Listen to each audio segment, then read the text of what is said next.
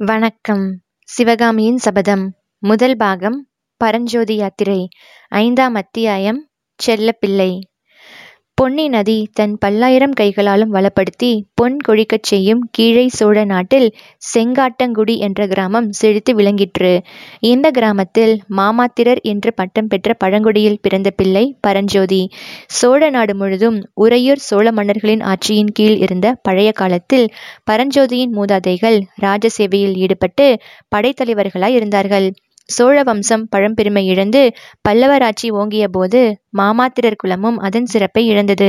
சென்ற சில தலைமுறைகளாக மாமாத்திரர் போர் தொழிலையும் எல்லை காவல் தொழிலையும் கைவிட்டு விவசாய தொழிலை மேற்கொண்டிருந்தார்கள். இத்தகைய குலத்திலே பிறந்த பரஞ்சோதி குழந்தை பிராயத்திலேயே தந்தையை இழந்து தாயாரின் செல்லப்பிள்ளையாக வளர்ந்து வந்தான். முரடன் பொல்லாதவன் என்று அக்கம் பக்கங்களில் பெயர் வாங்கினான். சண்டை என்பது அவனுக்கு சர்க்கரையும் பாலுமாக இருந்தது.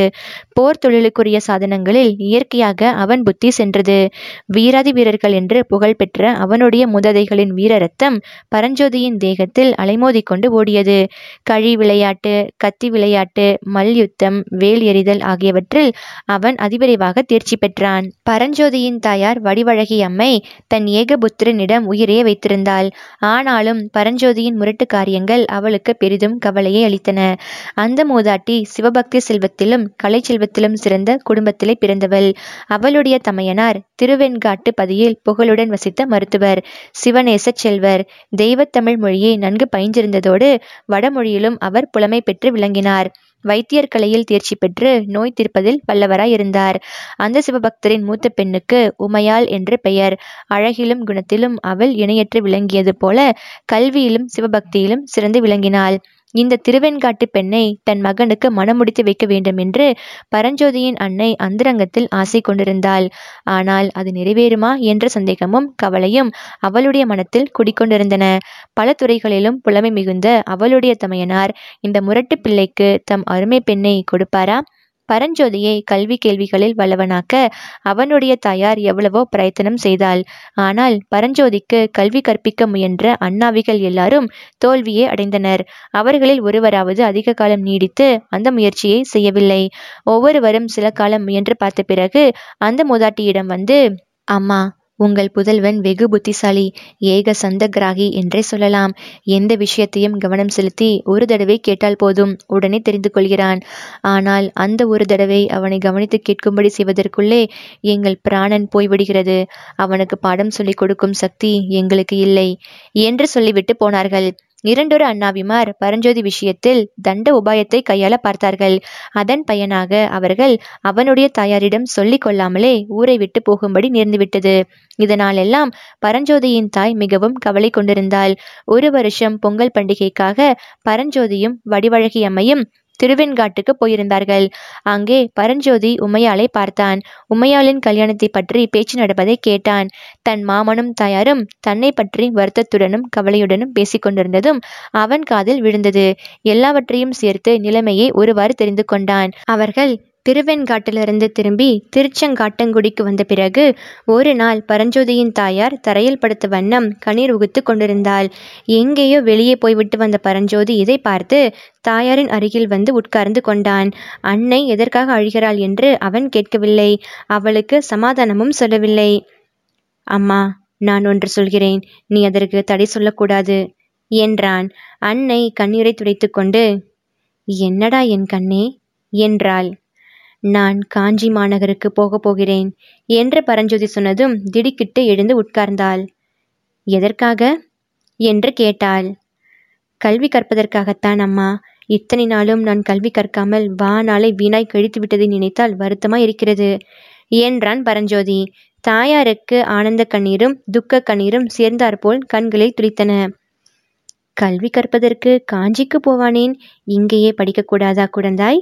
என்றாள். இந்த ஊரில் இருக்கும் வரையில் எனக்கு படிப்பு வராது.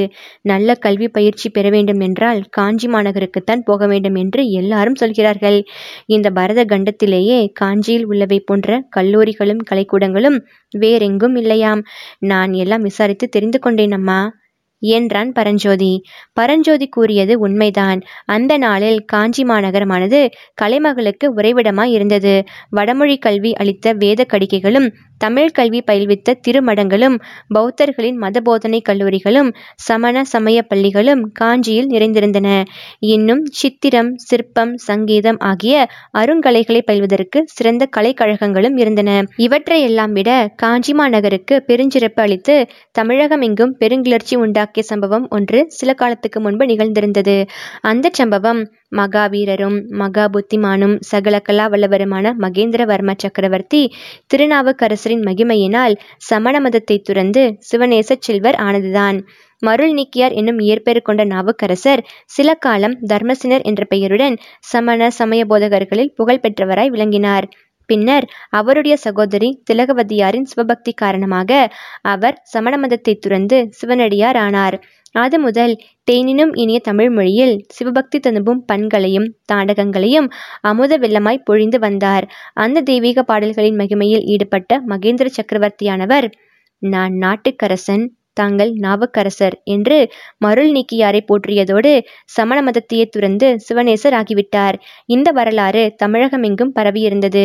மேற்கூறிய அதிசயங்களை பற்றியே இந்த காலத்தில் எங்கெங்கும் வியப்புடன் ஜனங்கள் பேசிக்கொண்டிருந்தார்கள். மகேந்திர சக்கரவர்த்தியினது வேண்டுகோளின் பேரில் நாவுக்கரசர் காஞ்சியில் திருமடம் ஸ்தாபித்திருக்கிறார் என்றும் அந்த மடத்தில் தெய்வ தமிழ் மொழியும் தெய்வீக இசைப்பாடல்களும் கற்பிக்கப்படுகின்றன என்றும் நாடெங்கும் பிரச்சித்தமாய் இருக்கின்றன இந்த செய்திகள் எல்லாம் பரஞ்சோதியின் காதிலும் விழுந்திருந்தபடியால் தான் கல்வி கற்க காஞ்சிக்கு போகிறேன் என்று அவன் தாயாரிடம் கூறினான்.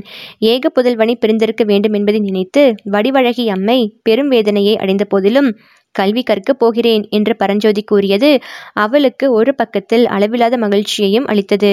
தாயாரின் சம்மதத்தை தெரிந்து கொண்டதும் பரஞ்சோதி அம்மா நீ மாமாவிடம் சொல்லி நான் கல்வி கற்று திரும்பி வரும் வரையில் உமையாளுக்கு கல்யாணம் செய்யாமல் பார்த்து கொள்ள வேண்டும். என்று கூறியபோது மகனுடைய மனநிலையை அறிந்து கொண்டு அன்னை மீண்டும் ஆனந்த கண்ணீர் வடித்தாள். பரஞ்சோதியின் தீர்மானத்தை அறிந்து அவனுடைய மாமனும் அளவற்ற மகிழ்ச்சியடைந்தார். அந்த சிவபக்தர் திருநாவுக்கரசரை தரிசித்து அவருடன் நட்புரிமை பூண்டவராதலால் நாவுக்கரசருக்கு ஓலை எழுதி தருவதாகச் சொன்னார். தமிழ் கல்வியோடு ஏதேனும் ஒரு கலையும் அவன் கற்றுவர வேண்டுமென்றும் இதன் பொருட்டு தம்முடைய பழைய சிநேகிதரான ஆயனருக்கு ஓலை தருவதாகவும் கூறினார். பரஞ்சோதியின் மனநிலையை அறிந்து கொண்டு அவன் கல்வி பயின்று திரும்பியதும் உமையாளை அவனுக்கு மனம் செய்து தருவதாகவும் உறுதி கூறினார்.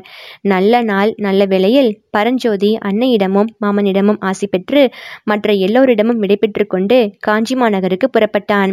புறப்படும்போது கடைசியாக அவனுடைய மாமன் கூறிய புத்திமதி என்னவென்றால் அப்பா பரஞ்சோதி தூர வழி போகும்போது கையில் வேலுடன் நீ புறப்படுவது நியாயந்தான். ஆனால் வழி பிரயாணத்துக்கு மட்டும் வேலை துணையாக வைத்துக்கொள். காஞ்சி மாநகரை அடைந்ததும் வேலை தலையில் சுற்றி வீசி எறிந்துவிடு. அப்புறம் கல்வி கற்பதிலேயே முழு கவனத்தையும் செலுத்து. என்பதுதான்.